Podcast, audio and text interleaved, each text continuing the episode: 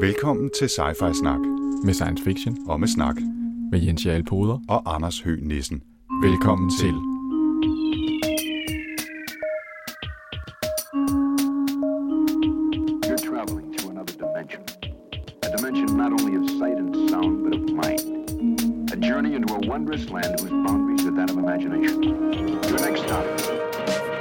Snak. Ja, alle sammen velkommen til Sci-Fi Snak.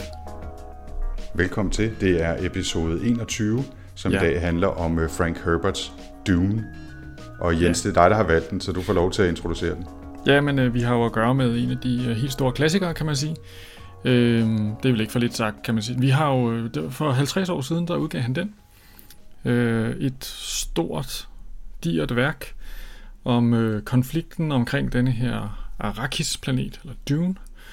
Øhm, og ja, altså det, den er jo så, så stor, at den vandt øh, både Nebula og Hugo Awards det år. Og efter sine skulle det være den science fiction bog, der har solgt mest nogensinde. Det står der i hvert fald i Wikipedia. Yes. Og Det er også det, Wikipedia, Wikipedia lyver jo aldrig. Nej. Men altså det vi har at gøre med er jo en, øh, en fantastisk bog, kan man sige, synes jeg, fordi den, øh, den introducerer jo nogle begreber i science fiction, som, som man ikke øh, har set på samme måde før. Øhm, Hvad, hvad, hvad tænker du på der? Jamen, for det første, så kan man sige, at øh, det, det er jo som om, at, øh, at Frank Herbert intro, introducerer det her øko-sci-fi begreb. Altså det her med, at man har en science fiction roman, der i virkeligheden handler om en hel planet, og om øh, hvordan at, øh, at øh, økologien på Arrakis, den, øh, hvad hedder det, øh, den, øh, altså det er jo nærmest en af hovedspillerne i, øh, i romanen, det er jo øh, planeten Arrakis og alle dens mange overraskelser. Og så kan man sige, at noget af det, som jeg synes er, er spændende ved Frank Herberts bog her, det er jo også, at han tager niveau, øh, det, det man kan inden for sci-fi vil kalde for world building.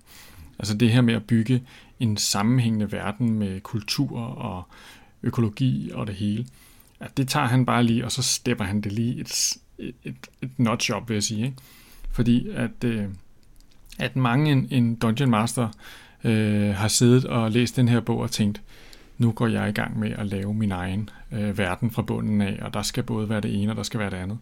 Altså, kulturen og øh, Arrakis og alle de her væsener, der er på Arrakis, og alle de her øh, politiske fraktioner og alt det der, det, det hænger bare ufattelig godt sammen i øh, Frank Herberts Dune. Og, og, det, og det er noget af det, der gør det her til en helt særlig bog, synes jeg. Jens, øh, nu sagde du mange en Dungeon Master. Øh, det lyder som noget, du har oplevet på egen krop, det her. Ja, men det er jo sådan, at når man, øh, når man lider af trang til rollespil og brætspil, så fra tid til anden, så kommer Dungeon Master-trangen op i en, og så sidder man og tænker, hmm, det der, for eksempel hvis man går et sted i Sy- Syditalien og ser et flot slot, så tænker man, der kunne godt foregå et rollespil der. Og så begår, begynder man ligesom at tænke, og hvem kunne være, og bum bum bum, og dit og datten. Og det er sådan noget her, det, altså sådan noget Frank Herberts Dune her, det er guf for den slags mennesker. Han, også, han har virkelig, som du siger, han har taget den et skridt op, ikke? Altså han, han er gået above and beyond the call of duty i forhold til det her med at bygge en, en verden, og faktisk et helt univers, eller i hvert fald en galakse føles det som, øh, med en baghistorie og en udenomshistorie, øh, og politik og sociologi og økonomi, som vi får nogle, nogle smagsprøver på, og selvfølgelig i forskellige grader bliver introduceret for og udsat for i historien, men hvor man har på fornemmelsen, at der ligger en kolossal mængde bag. Altså både i øh, Frank Herberts øh, eget, eget hoved øh, og i, i hans forestilling om, hvordan den her verden hænger sammen, og så næsten i virkeligheden har jeg lyst til at sige. Altså det føltes så, så virkeligt det her, at det er som at træde ind i et andet parallelt univers, eller måske en galakse øh, i den anden ende af, af universet. Ikke? Jo. Og, det, og, det, og det er noget af det, der er fantastisk det her. Det føles ikke som... Altså, det føles som noget, der foregår i en, i en rigtig verden. Altså, så kan det godt være, at der er pillet lidt ved historien og så videre, men det føles virkelig, virkelig, Mm.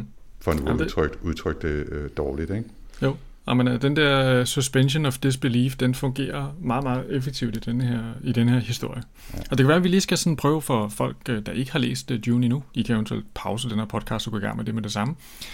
Øhm, Og så vende tilbage gør- om 4, 5, 8 dage eller noget. Det, er- det er jo lidt mobbedreng? Ja.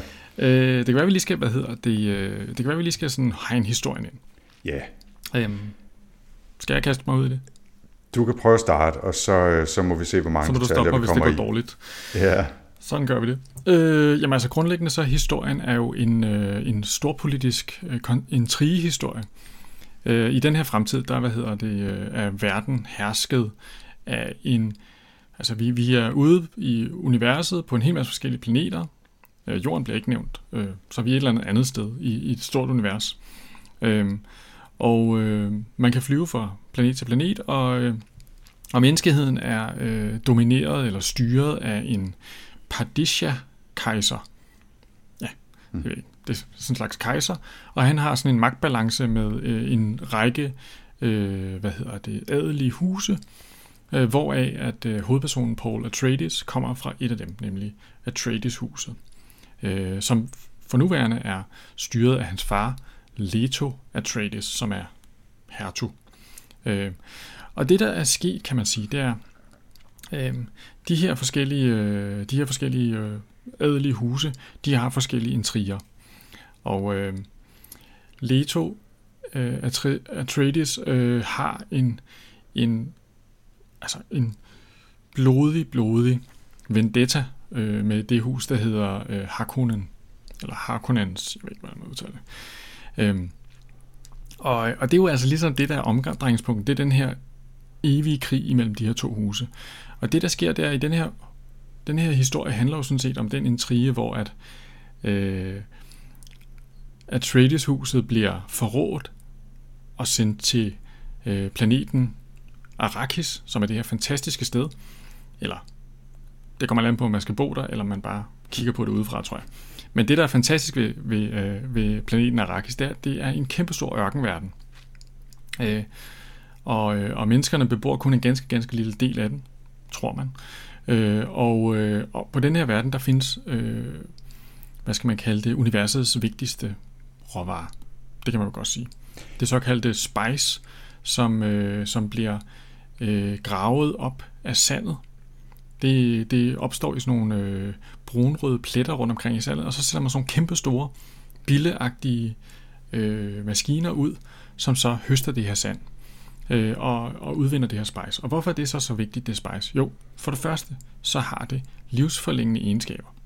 Det er jo dejligt. Men det er også øh, vigtigt, fordi at dem, der øh, flyver menneskeheden rundt i universet, øh, det her øh, såkaldte guild, altså øh, der, er et, øh, der er simpelthen et, Et et, lav. et, et lav, der har monopol på at flyve mellem planeterne. Og de bruger altså også det her spice til ligesom at, så deres piloter, de tager noget, en, ordentlig, en ordentlig dosis af det, og så kan de altså forudse fremtiden øh, godt nok til, at de kan, hvad hedder det, navigere øh, med de her ufattelige hastigheder, de skal navigere for at kunne øh, sende deres, øh, hvad hedder det, sende de her kæmpestore rumskib fra planet til planet. Øhm, og det, øh, derfor er det her jo sindssygt vigtigt, så der er masser og masser af intrige, der er øh, forbundet med det her. Så det, der sker, er, at tidligere har øh, Arrakis været øh, Harkonnens planet, og nu øh, tildeler kejseren så Atreides-familien øh, planeten, men det er i virkeligheden et setup.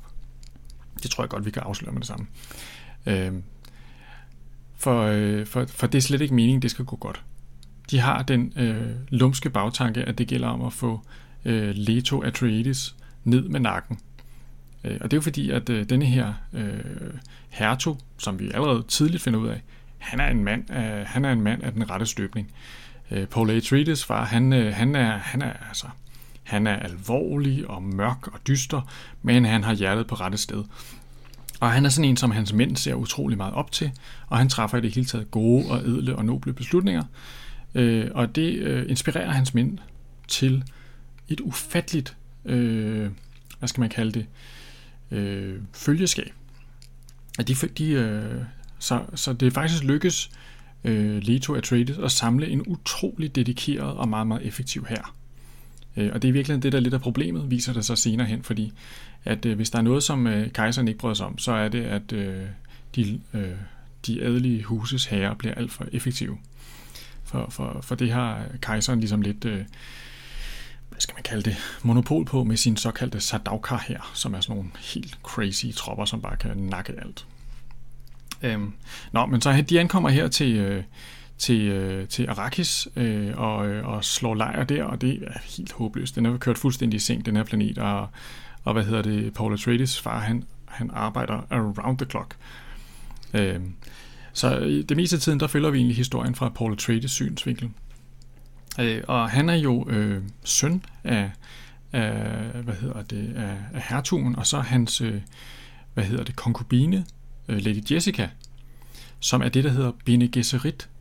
Og det er sådan nogle mærkelige, hekseagtige, øh, man skal næsten sige, man kommer næsten til at sige kvindelige jedi-ridere, som, øh, som har sådan nogle fantastiske kræfter, hvor de kan bruge deres stemme til at sige, these are not the droids you're looking for, eller andre ting.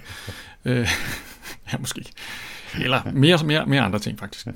øhm, men de har altså sådan et hemmeligt projekt om at forædle menneskeheden, og sådan, de kører sådan en slags underlig... Øh, så for eksempel på et tidspunkt, det er noget af det første, vi møder fra Bene Gesserit, det er, øh, da Paul bliver testet, om han er et rigtigt menneske. Og det gør man på en, øh, jeg synes jeg, forholdsvis håndfast måde, ved at man sådan skal have, han skal have hånden ind i den her kasse, som hvad hedder det, giver ham ufattelige smerter. Og han får så at vide, at denne her tester, øh, hvad hedder det, hende det er sådan en... Øh, oh ja, hvad hedder hun nu?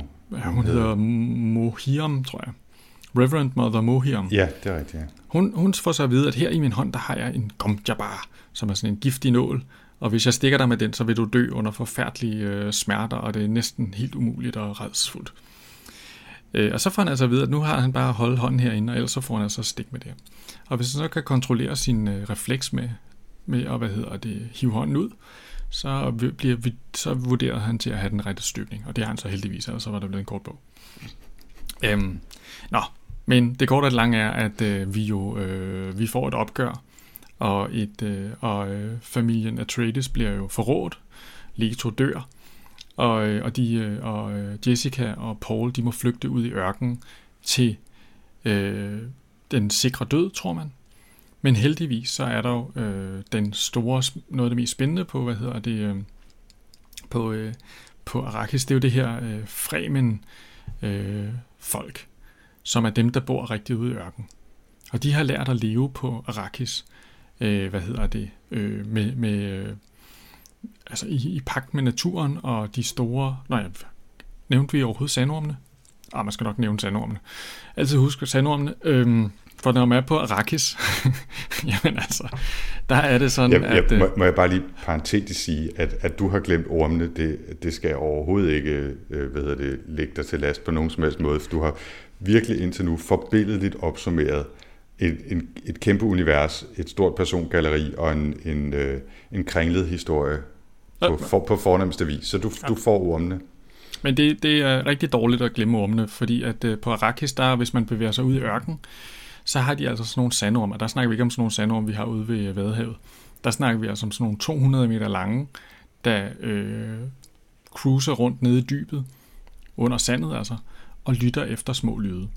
Hvis man så for eksempel er sådan en, øh, er, øh, en af de her maskiner, der samler øh, øh, spice melange op øh, fra jorden, så gælder det altså om at passe på, at der ikke kommer en orm, fordi de er så store, de her, de kan sluge sådan en maskine helt, og det er jo første gang, vi ser ormene, der sluger de sådan en. Øhm, men de her... Hvad? Haps. Haps, ja. Det, det er en meget fantastisk scene. Hmm. Ja. Og de her, de her, øh, de her orme, det, er jo altså, det gør jo altså, at man tør ikke bevæge sig ud i ørkenen særlig meget. De er også helt, de bliver helt vanvittige af øh, sådan nogle øh, personskjold. Øh, I denne her verden, der har man sådan nogle øh, enkeltmands øh, skjold, som beskytter mod at blive skudt med, med pistoler og sådan noget. Altså det er sådan et... Så det er force derfor, field. Ja, det er et slags force field. Og så, hvad hedder det? Men så, så derfor så kæmper de alle sammen med svær og sådan noget, og, og så kan man på særlige måder, så kan man, hvis man lige bevæger sig langsomt nok, så kan man komme igennem det der skjold, men hvis man, hvis man bevæger sig for hurtigt, så kan man ikke trænge igennem skjold. Det er sådan meget. Nå, men de her skjolde her, de tiltrækker også orm, og der er faktisk ikke rigtigt det, man ikke kan gøre ud i ørkenen, som ikke tiltrækker, at man bliver spist af en orm. Med mindre man... Så, ja, altså jeg vil bare sige, så bortset fra, at det jo altså er en ørken på den mest hardcore måde, hvor der ikke er vand og mad og øh, noget som helst, og hvor man, altså hvis man ikke er, er opvokset som en af de her freemen eller fremen, øh, hvordan det nu udtales, øh, så, så, er man altså på herrens mark, øh, og der er en rimelig god chance for, at man krasser af, før man nærmest når blinke. Ikke? Jo, jo. Øhm, og, og de har, en, altså, der er så lidt vand derude, at hele deres kultur, hele deres økonomi, hele deres verdensbillede i virkeligheden er bygget op omkring vand. Og de har sådan nogle syredragter, dem kan vi vende tilbage til, som hele tiden opsamler og genudvinder alt fugt, som bliver udskilt, altså sved, urin, øh, ånde, og genanvender det, øh, så man kan drikke sig selv, så at sige, hele tiden af sin egen lille rumstation på den måde. Ikke? Fordi vand er så afsindig vigtig en ressource. Mm. Men, øh, men du, var, du var godt i gang med at, at fortælle, at, øh, at, at Trades og hans mor er flygtet ud i ørkenen, efter huset er blevet forrådt og øh, hertugen slået ihjel. Og så der sker jo en masse efter det. Jeg ved ikke, hvor meget vi skal kaste os altså, man i detaljerne sige, nu. I det korte og lange, ja, så, så kan man sige, at det her ørkenfolk er jo altså for det første nogle fantastiske krigere. For det andet kan de altså nogle tricks med de der orme, som er rigtig, rigtig interessante. Øh, og det viser sig, at, øh, at det er ikke 15 øh, lyder en lommetyv. Øh, da, det er altså en meget, meget stor kultur, der bare bor skjult i ørkenen og forfølger et, øh, hvad kan man kalde det, et, øh, et, et stor vision, de har om, at øh, Arrakis skal forvandles til en grøn planet. Øh, så de har sådan en, de, altså fuldstændig, hvad skal man kalde det, øh, de er helt sådan øh, besat af, af det her, og de, de er selvopoffrende, og ja, altså, de, de, er rimelig, de er rimelig badass, ikke? Det øh, og, det, og det korte lange er jo selvfølgelig, at de bliver vældig imponeret af, af Paul Atreides. De har sådan nogle... Øh, de har sådan nogle forudsigelser om, øh, om en held, der skal komme til dem. Og Paul Atreides der, han, han, han viser sig at være lige øh, det, som de har ventet på. Øh, og han bliver jo så deres leder, og vi ender i et kæmpe showdown mod øh, Padisha-kejseren, øh, som ankommer til, til, øh, til Arrakis på et tidspunkt. Det skulle nok ikke have gjort. Hvis du havde været hans rådgiver, så havde du nok bedt ham om at holde sig væk. Jeg vil sige, at øh, det, øh, det er nok bedre at blive i orbit. Men øh, det, det, det, skulle, det gjorde han ikke, men øh, ja, so, yeah. so it goes. Ja. Øhm, der, det, er jo, øh, det er jo noget af en mobbedreng, det her. Ikke? Øh, den er øh, et eller andet 800 plus sider, ikke? Og, og, og den er kompakt, og den har hele den her den her bagkatalog af historie, den her verden, den er bygget op i. Der er et, et anstændigt persongalleri, ikke? Øhm, og og vi, har, vi har været forbi kan man sige, de vigtigste, ikke? men der er, jo, der er jo sådan en håndfuld mennesker i huset Atreides, som, som kommer til at spille en rolle, ikke? og som, som er eksempler på nogle typer af mennesker eller karakterer, som, som findes i den her verden. Mm. Du har fortalt om Paul Atreides øh, og hans far, øh, Duke Leto. Du har fortalt om hans mor, Lady Jessica. Øh, så er der også en, der hedder Tufir Hawat, som er såkaldt mentat og, øh, og snimorder, ja. som er sådan en slags, øh, altså i virkeligheden en super ninja kan man sige. Ikke? Altså, han, han, han, han kan noget, noget psykisk noget, noget tele, øh, noget, men er også bare utrolig god til at slå folk ihjel på næsten um, umulige måder. Ikke? Jo, men han er jo virkelig, det der er interessant ved, ved Tufi Hawat, er jo, en ting er, at han ligesom er øh, øh, en utrolig effektiv, han er jo sådan ligesom leder af øh, Leto Atreides øh, anti-spion-korps, kan man anti-snimorder-korps. Øh, men det der, det der er med ham, det er, at han er det, der hedder mentat. Og en af de idéer, som Paul Herbert har i den her bog, det er jo, at vi på et tidspunkt kommer til... Frank Herbert. Frank Herbert, hvad sagde jeg? Paul Herbert. Det er jo ikke ham. En af de ting, som uh, Frank Herbert har i den her... Hans bror, som skrev, som skrev en bog, der hed Klit, som ikke blev til noget. Lige meget. Altså, der, serien er senere hen overtaget af en anden, der hedder Herbert, som vist nok er hans søn. Og det ved man jo, når, der, når en søn overtager, hvad hedder det, øh, sådan en stor serie, så skal man bare, øh, så gælder det bare om at hoppe båden. Ja, løb ud over sandet så hurtigt en små yes, yes. kan bære ind. Ja. så, Nå, no, men anyways, øh, hvad hedder det? De her mentater, Frank Herbert har jo den her idé om, at den her verden, den har jo et, et overraskende mangel på computer. Og så kan man sige, ah, det er en af de der klassiske science fiction bøger, hvor de har glemt computernes kraft. Men det har han faktisk ikke, fordi han fortæller om det, der hedder The Butlerian Jihad, som er foregået en gang i fortiden. Og, øh, og det er simpelthen et opgør med robotter og tænkende maskiner, som menneskeheden har haft, hvor man har fundet ud af, at denne her udvikling af de teknologier endte med at gøre menneskene til slaver. Øh, så derfor har man haft et opgør, og man har, gjort, man har simpelthen forbudt de her tænkende maskiner. Så derfor, hvis man skal have regnet på noget, så skal vi have fat i nogle af de her mentattyper. Øh, vi har Tufir Hawat på øh, Leto Trades side. Øh, Vladimir Harkonnen, han har en, en, en lidt mere ond version, der hedder Peter de Vries, som er sådan, sådan en meget uvemmelig fyr med øh, alle mulige laster. Træls type. Men, så de, de, og det er jo de her fantastiske folk, der kan forudsige alting. Ja, det, er, det er nærmest sådan noget menneskelige computer, ikke? Øh, og de, øh, de skal bare have en masse data, og så kan de, øh, så kan de regne fremtiden ud. Øh, så, så det er altså sådan, man, øh, man får, får beregnet ting i, i denne her øh, Frank Herbert fremtid, der, fordi man har haft det her opgør. Der er sådan et meget fint citat øh, fra bogen, som jeg, som jeg highlightede, da jeg læste den, hvor han skriver, Once men turned their thinking over to machines in the hope that this would set them free. But that only permitted other men with machines to enslave them. Altså, jeg tænker faktisk, det er ret interessant at sidde og læse den her nu om dagen, ikke? fordi hele den her debat om øh, kunstig intelligens, øh, da jeg læste den her bog første gang i 80'erne, der havde jeg en ZX Spectrum. Det, det, det var ikke rigtig, øh, hvad hedder det, det registrerede ikke på min øh, nethinde, at den kunne blive et problem. Men nu om dagen, der har vi jo den her, altså den her debat om kunstig intelligens, og, og om det vil blive vores frihed, eller vores, vores, øh, vores øh, hvad skal man kalde det, enslavement. Sløbe. Mm det, det er jo faktisk en, en dialog, vi har nu, nu og her, simpelthen. Ja, det, det er bare en af de ting, jeg synes har været sjovt at genlæse genlæse den her, det er, at øh, altså, der er rigtig mange af de her tanker, som, som når man læser dem med et øh, post-9-11 perspektiv, og alle de her forskellige andre ting. Altså, det, den er meget øh, på den måde, den åbner op for en masse fortolkninger, som er ret interessant. Mm. Ja, det, det, det, er nemlig, det er nemlig rigtig spændende det der med, med, hvad det er for nogle teknologier. Vi måske vende tilbage til det mm. Øh, lige om lidt. Jeg synes øh, fra persongalleriet, det rige persongalleri, var det måske værd lige at nævne også et par andre karakterer. Der er Gurney Halleck, som er en af de her sådan lidt øh, kunstnerisk anlagte hardcore krigere, øh, ja. som, som beskytter øh, Paul. Der er en, der hedder Duncan Idaho, som, som er Swordmaster, hedder, hedder det for, for Atreides-huset. Og så er der en, der hedder Wellington Yu, som er deres huslæge, øh, som, som senere kommer til at spille en, en rolle øh, i, i forbindelse med, med deres, øh, deres skæbne på øh, planeten Arrakis. Og på den anden side, så er det måske værd at nævne, øh, du nævnte Harkonnen-huset, som, som Atreides-huset ligger i, i gammel strid med. Der er baron Vladimir, der er leder af det. Øh, og så, han er en fantastisk karakter. Og han, han, er, han er virkelig... Han kan godt lige øh, fortjene på, og synes jeg. Altså kæmpe stor. Øh, spiser hele tiden. Han er sådan Jabba, øh, Jabba the Hutt i virkeligheden, ja, ikke? altså sådan et uh, proto-Jabba the Hutt med, mm. uh, han, for at bevæge sig rundt, så har han sådan nogle, uh, sådan nogle svæveaggregater, som holder hans krop oppe. Så har han, uh, altså, han, altså han er jo et major asshole, ingen tvivl om det. Super, super intelligent.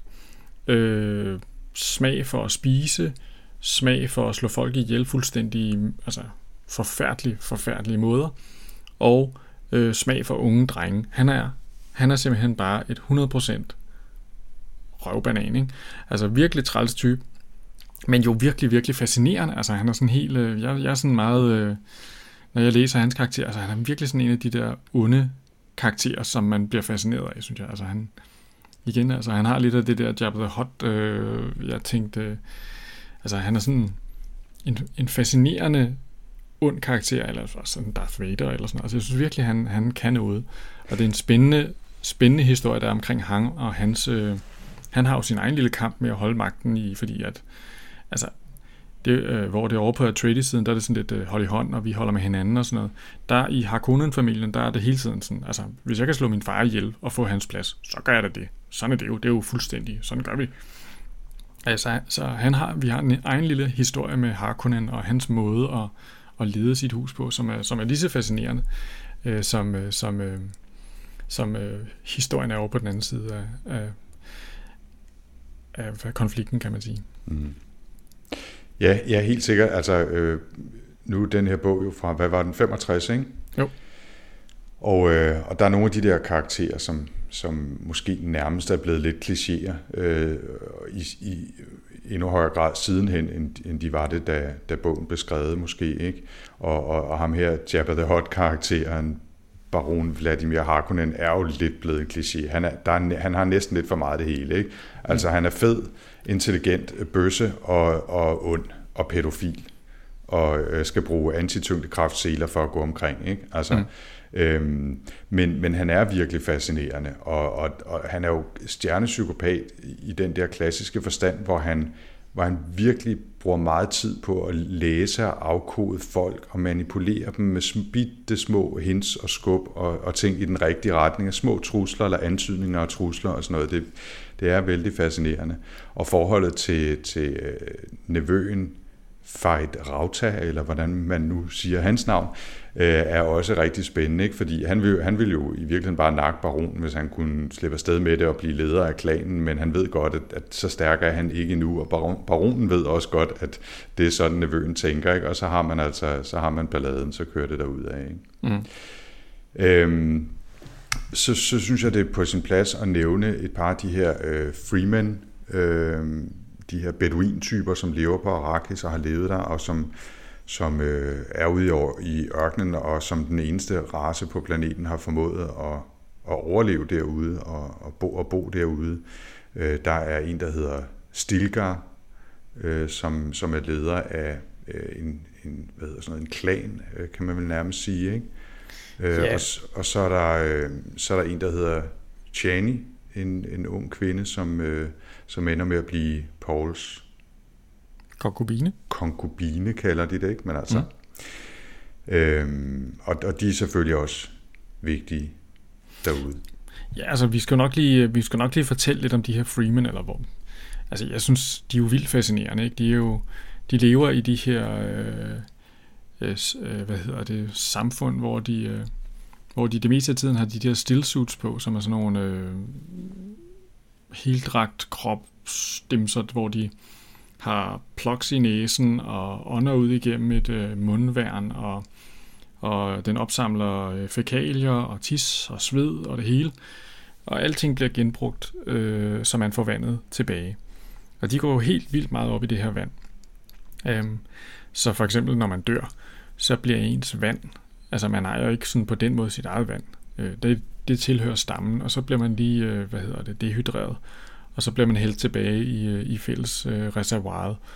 Øhm, og de er jo enormt... Øh, de har sådan et helt særligt æresbegreb. Det, det er en af de ting, der er lidt spændende ved de her bøger, synes jeg, det, eller den her bog, det er jo den der måde, øh, at øh, Fremen-kulturens æresbegreb går, øh, skal passes op imod det, som som hvad hedder det, Atreides er vant til. Ikke? Der er på et tidspunkt, hvor at øh, Stilgar på det første møde, han har med Leto Atreides, han uh, spytter på Stilgar på uh, Leto Atreides bord, og det er bare, altså, så Gurney Halleck og Duncan Idaho, de er jo prat til at, at mm. fordi jeg anser det jo for et, et tegn for, for agt, men i virkeligheden er det et tegn på kæmpe, kæmpe respekt, ikke?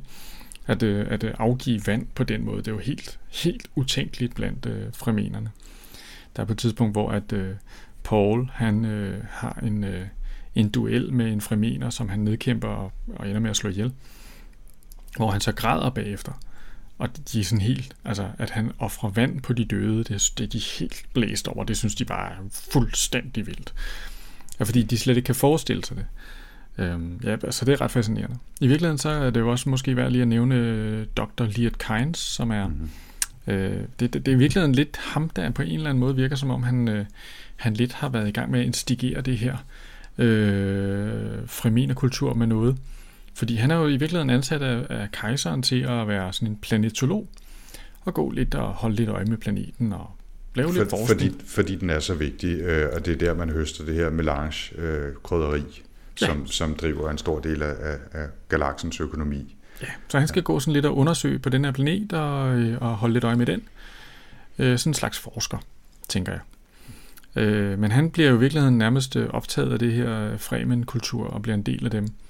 Og er i virkeligheden øh, med til at forme ideen om det her fremtidige Arrakis som en grøn planet. Øh, og øh, ja, så han er, han, er, han er en af de første, som, som møder Paul Atreides øh, og øh, og på et tidspunkt øh, Ja, men han er, han er, ja, han er bare en interessant karakter. Han er ligesom sådan en, øh, en crossover-karakter, der både der er med til lidt at skabe det her fremtidige bånd imellem Atreides og Freeman-familien. Øh, og så synes jeg måske, at, at en, som også fortjener en, øh, en bemærkning, det er prinsesse Irulan, øh, som vi faktisk ikke øh, rigtig møder i historien andet end i starten af hvert kapitel, hvor der er et uddrag af forskellige bøger, hun har skrevet om alt det, vi i virkeligheden er i gang med at opleve i bogen. Ja. Øhm, hun beskriver, øh, øh, hvad, hvad der er sket. Hun, hun skriver både sådan børnebøger, hvor hun i, i klar sprog forklarer, hvem er de her mennesker, og, og hvorfor har de betydet noget for vores verden. Øh, og hun skriver også sådan, øh, øh, mere analyserende, øh, nærmest faglige udredninger af, hvordan var det politiske spil mellem nogle af de her forskellige personer. Øh, og, og vi får sådan små glimt, øh, glimt af, hvordan den her historie tager sig ud for hende efter den er sket øh, mm. i de her små uddrag. Det synes jeg faktisk er et meget fint lille greb, øh, som, som både gør, at man kan forklare nogle ting om, hvordan øh, verden hænger sammen, og at man øh, igen får den her fornemmelse af, at ikke bare er det et kolossalt univers, vi træder ind i, det fortsætter også længe efter vi er øh, trådt ud af historien igen, øh, når bogen ja. slutter. Ja, og, og man kan sige, det er jo ikke sådan, at man sådan sidder og tænker, kan vide, hvad der kommer til at ske i den her bog, for, og kan vide, om han klarer den. Altså det ved man jo ligesom godt at uh, Paul Atreides kommer til at klare den, fordi det er ligesom, altså der er simpelthen en spoiler i første kapitel. Uh, fordi hver kapitel starter med, hvad hedder det, prinsesse Irulan, en af hendes mange bøger, et citat fra den, og samtaler med min far, kejseren, og sådan. Altså det er sådan, mm. det er ligesom afklaret. Øhm, ja, øhm, men, men, det er jo sådan ja, ligesom... Ja, så, så, så spændingen ligger i virkeligheden, hvordan kommer han til at, at ja. overleve, hvordan, hvordan ender han der, hvor prinsesse Ioland fortæller, at han er nu øh, en, en højt respekteret øh, frelser i virkeligheden. Ikke? Jo. Det, det, det var givetvis øh, 25 minutter eller sådan noget en stil. Det er jo puh, en halv time bare med at prøve at forklare, hvad der, hvad der, der foregår.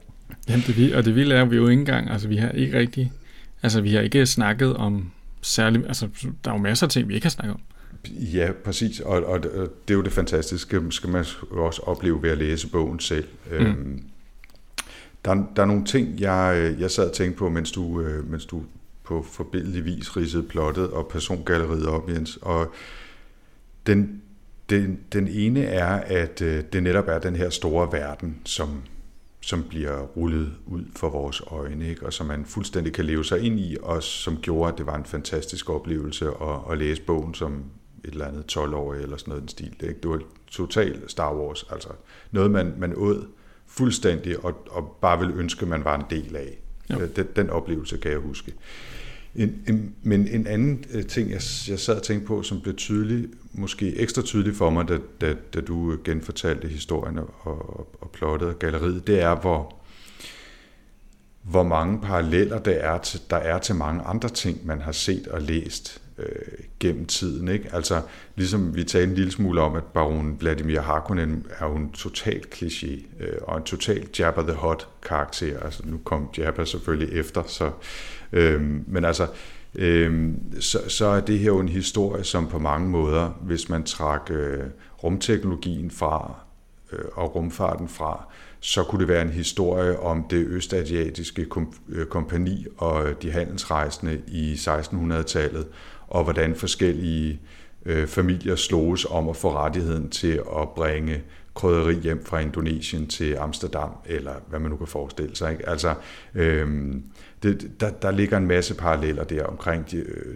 de, de europæiske politiske spil, de forskellige adelige huse der op igennem 16, 17, 1800-tallet. Der ligger en masse paralleller der, øh, som, som jeg synes er interessante, og som man givetvis også har lavet sig inspirere af. Og så er der i, øh, i kulturen omkring de her Freeman-folk, der er selvfølgelig, fordi det foregår på en, en ørkenplanet, så, er der, så tænker man jo på beduiner, eller det gør mm. jeg i hvert fald. Øhm, og, og de bor i de her klaner og er nomader og så videre. Ikke?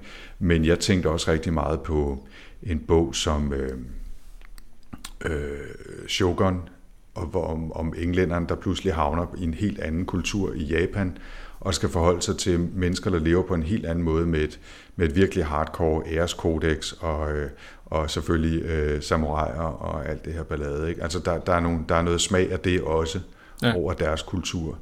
Øh, og, og meget det der med, at de har meget strenge regler for, hvad man gør, hvornår man gør det, og, og hvorfor man gør det, og hvad man bestemt ikke gør. Øh, og, og der er de her, som du lige nævnte med, med spytklatten på bordet, ikke? altså der er de her kulturclash mellem adelshuset, som er vokset op på en planet, øh, hvor, hvor det er helt normalt, at man, øh, at man har øh, planter og blomster og alt muligt bare til pynt, og går og vander dem til højre og venstre, fordi sådan en planet er det. Og så den her ørkenplanet, hvor man, hvor man værdsætter hver eneste dråbe vand, som, som var det guld, ikke? Øh, mm. Fordi det selvfølgelig er det mest værdifulde, man overhovedet kan have på en planet, der er knastør, ikke? Mm. Så det, den, den mindede mig virkelig, virkelig om mange ting, som jeg selvfølgelig overhovedet ikke tænkte på, da jeg, da jeg var 12 eller noget og læste den, fordi der var det nyt for mig, og der, der kunne jeg ikke se alle de her sammenhænge og referencer, men jeg synes, der, det var rigtig sjovt at læse den igen, fordi den, den trækker på så meget udenom, øh, som, som jeg synes gjorde det til en endnu rigere oplevelse at læse. På nogen måde måske også gjorde den gjorde den lidt mere til noget, der føles som en, jeg har ikke lyst til at sige kliché, men altså, man har oplevet rigtig mange af de her historier og karakterer i mange andre sammenhænge siden da. Og, og øh, Dune var sikkert øh, rigtig tidligt ude med at konstruere noget af det her. Men man har set meget opkog af det siden, som, som på en eller anden måde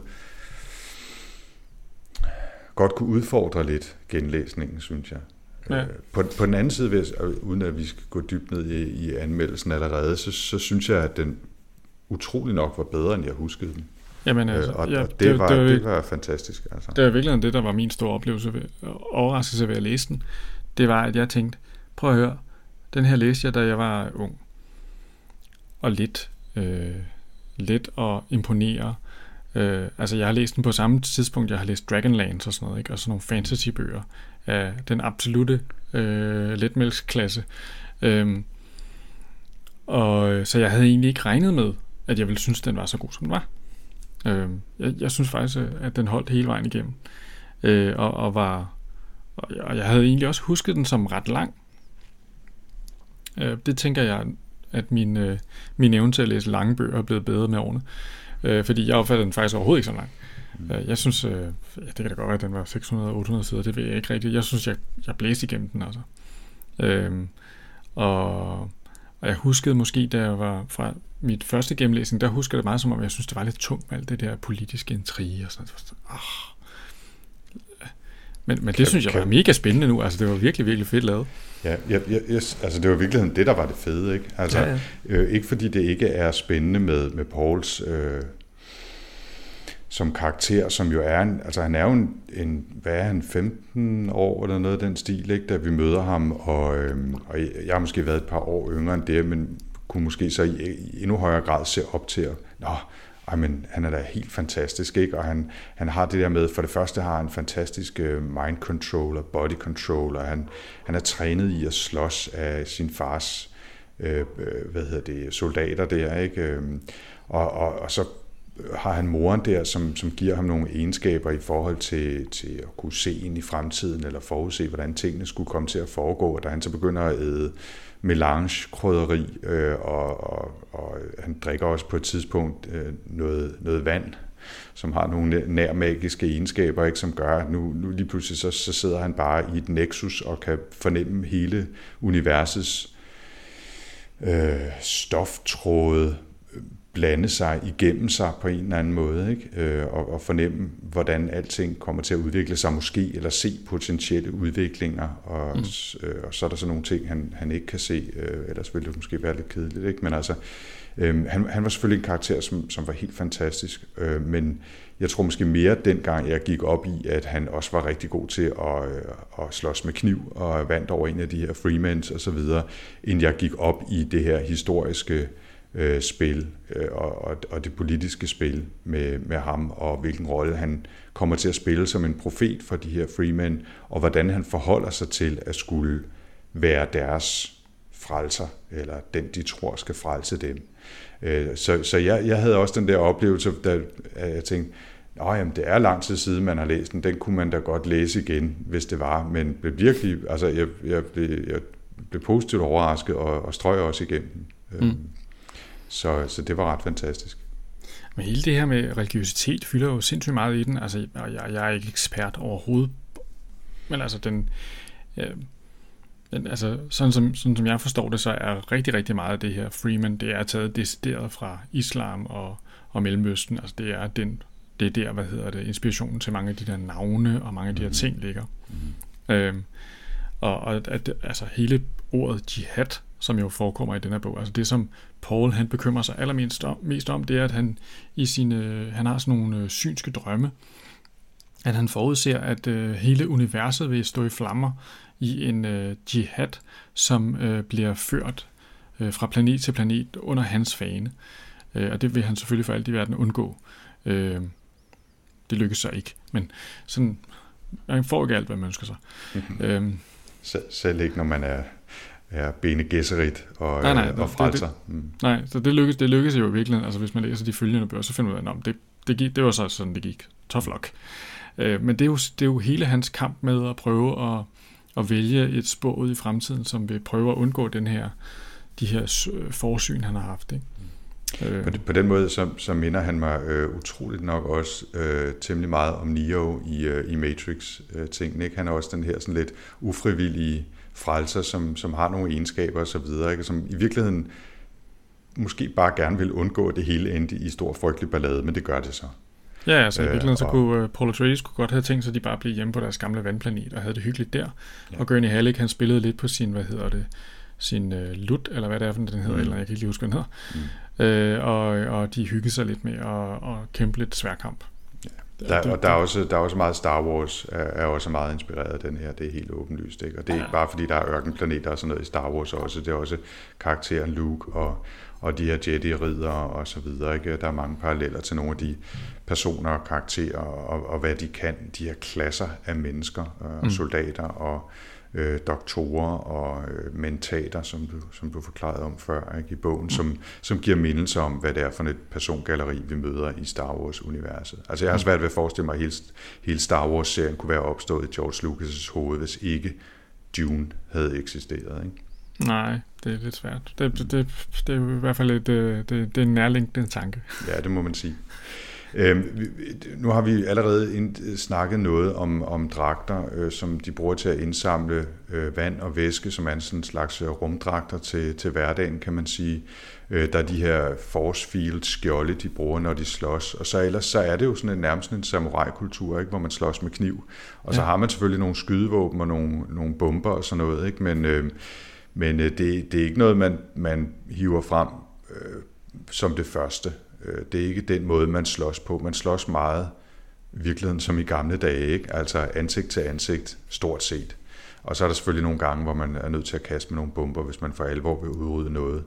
Øhm, og så, og så øh, som du sagde, så har de jo haft den her, øh, det her opgør med computer og, og smarte maskiner. Jeg kan ikke finde ud af, altså, i hvor høj grad det er noget, han har været virkelig snedig, Frank Herbert, og tænkt, jeg ved, jeg kan simpelthen ikke se, hvor det her skal føre hen. Øh, på det her tidspunkt, så har det jo været altså ENIAC-klasse computer, der har, altså sådan nogle mainframe computer, der har mm. stået mm. og, og, og varmet som et kraftværk og, og ikke kunne noget som helst. Om han simpelthen bare har, har skrevet det ud for at, for at undgå at forholde sig til det, eller om han, han virkelig har tænkt sig langsomt til, at jamen, de her maskiner, de kunne faktisk blive kunstigt intelligente og, og gøre menneskerne til slaver, så, så det, det er realistisk i mangel af et bedre ord at forestille sig, at de vil have taget det her opgør med maskinerne. Jeg kan ikke helt forstå, finde ud af, om det er en, hvad kan man sige, om han for alvor har tænkt det hele igennem og har haft den her forudsigelse af, hvordan det kunne være gået, eller om det bare har været den nemme løsning for ham, fordi det var for svært at overskue, hvad det skulle blive til. Men uh, interessant er det i hvert fald. Han er i hvert fald landet et sted, hvor det er super spændende, især i dag, uh, at, at forholde sig til. Ikke? Mm.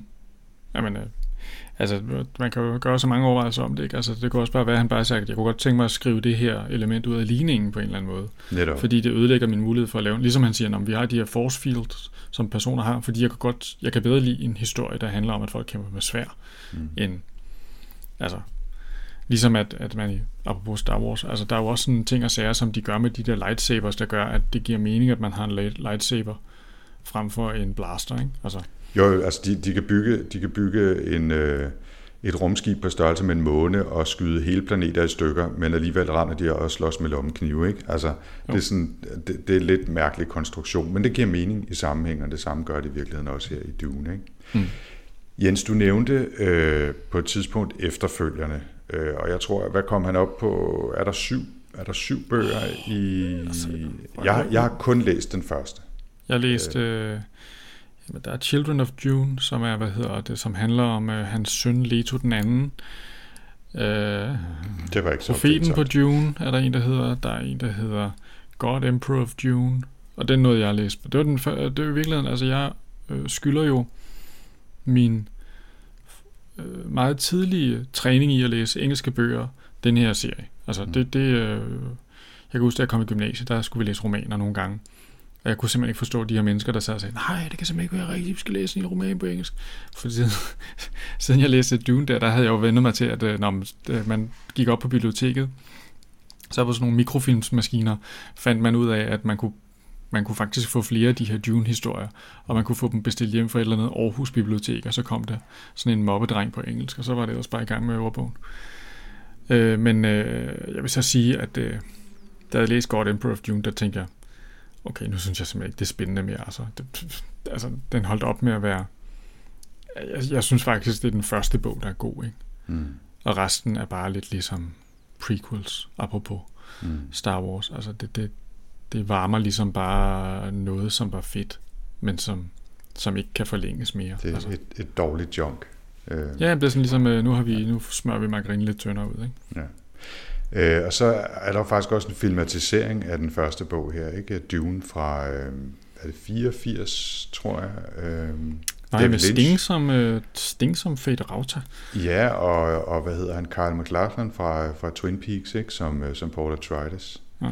Og øh, den, jeg kan ikke huske, at jeg har set øh, hele filmen. Jeg tror måske, jeg har set klip fra den, eller faldet over den i en eller anden øh, fireforestilling, dengang der var monopol og så videre. Ikke? Men, øh, men øh, jeg synes at fornemme, at der er generel enighed om, at det, det er ikke noget mesterværk i filmhistorien. Nej.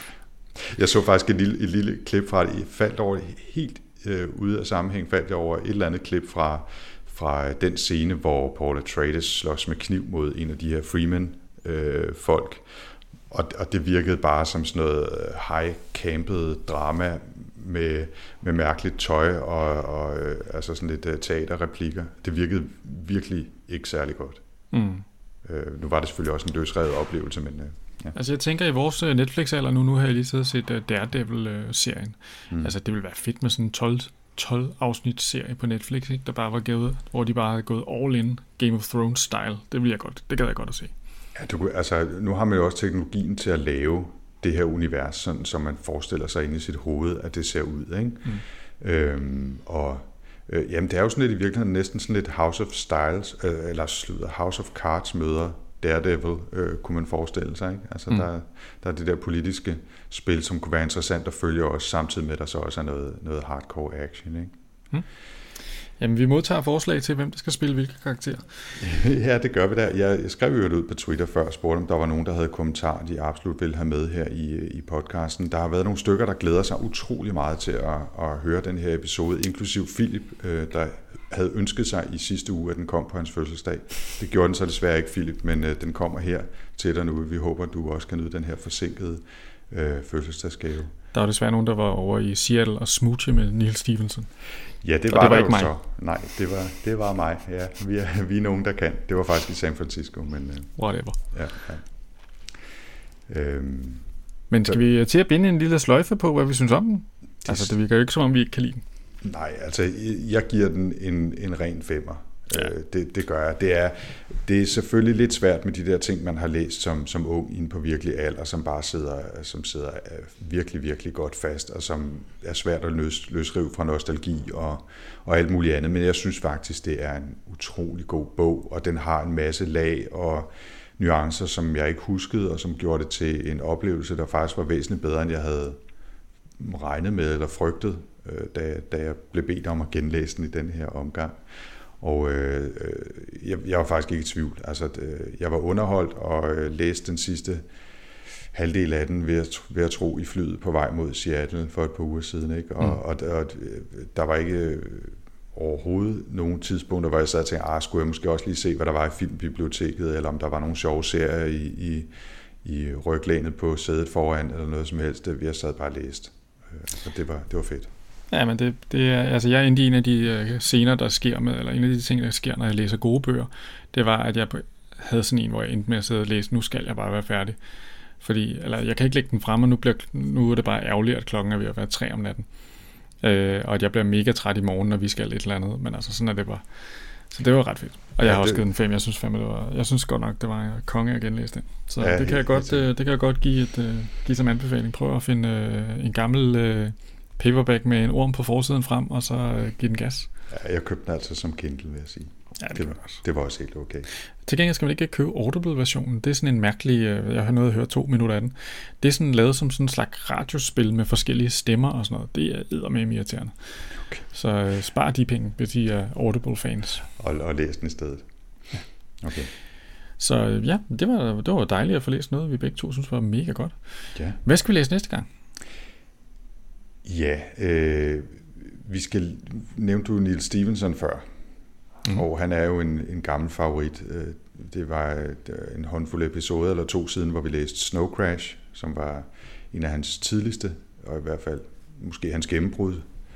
Øhm, og nu skal vi læse den nyeste, der lige kom for to uger siden, som ah, tre uger siden, som hedder Seven Eves, mm-hmm. som også er en, en mursten. Han skriver stort set kun mursten efterhånden, den gode Neil Stevenson. Han, øh, ja. øhm, og, det, og det er, jeg, jeg har været lidt øh, i tvivl om, det var den, jeg skulle vælge, fordi jeg har faktisk læst den allerede. Jeg, jeg kastede mig simpelthen over den, da den kom. Øh, og lige så snart øh, sidste side på Dune var blafret forbi på Kindlen, så startede jeg på Mobbedreng 2, som var Seven Eves, og som jeg så fik læst, mens jeg var øh, i USA for i uge.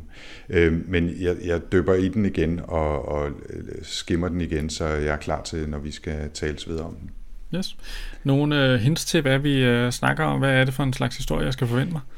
Det er en historie, som begynder næsten i morgen, kan man sige, og som handler om, at øh, jorden er under trussel fra et øh, kommende en kommende byge af meteorer, som, øh, som vil regne ned over vores verden, fordi månen er sprunget i luften. Øh, og så øh, bliver man jo altså nødt til at forsøge at redde menneskeheden, fordi øh, jorden vil øh, fuldstændig, med fuldstændig sikkerhed blive indhyldet i et flammehav, der kommer til at vare tusindvis af år øh, på grund af alle de her meteorer. Så hvad fanden gør man for at redde menneskeheden? Oh. Øh, og så, øh, så går det ellers øh, over stok og sten i den internationale rumstation, og hvad gør man så? Undskyld mig, men var det ikke ham, der snakkede om, at vi burde skrive noget mere optimistisk science fiction? Hvad fanden ja, blev der af det? Nu har jeg jo ikke afsløret, hvad der sker senere i bogen. Nå, okay. Så øh, måske og måske ikke ender det ikke helt så slemt, som det lyder. Okay. Mere vil jeg ikke sige nu. Men jeg synes faktisk, at, øh, at det er, jeg, jeg, den, skal man, den skal man læse og jeg, jeg glæder mig til at høre, hvad du synes om den. Altså, det skal vi jo tydeligvis. Ja. Så det er jo bare at komme i gang. Det vil jeg glæde mig til, Anders. Øh, ja. hvad, og indtil da, så... Øh, jeg skal jo lige igennem den, kan man sige. Men, øh, så det er jo ikke i næste uge. Men øh, hvor ja, kan man ind, indtil næste gang møde os? Hov, må jeg, før du gør det, ja. så er vi, vi er faktisk blevet bedt om af Jeppe Morgenthaler på Twitter, om lige at give et lille tip til folket derude. Øh, og det, det giver jeg gerne videre, for det havde jeg faktisk tænkt på selv, at vi skulle gøre også. Øh, vi har ikke talt om Andy Weir's The Martian øh, som Nej. en officiel episode her i Sci-Fi Snak. Men det er jo sådan en rigtig klassisk hardcore, hard science sci-fi om en astronaut, der bliver efterladt på månen, øh, slutter på Mars, og så skal overleve fire år, fordi øh, resten af hans, øh, hans crew er stået af, fordi de troede, han var død. Mm.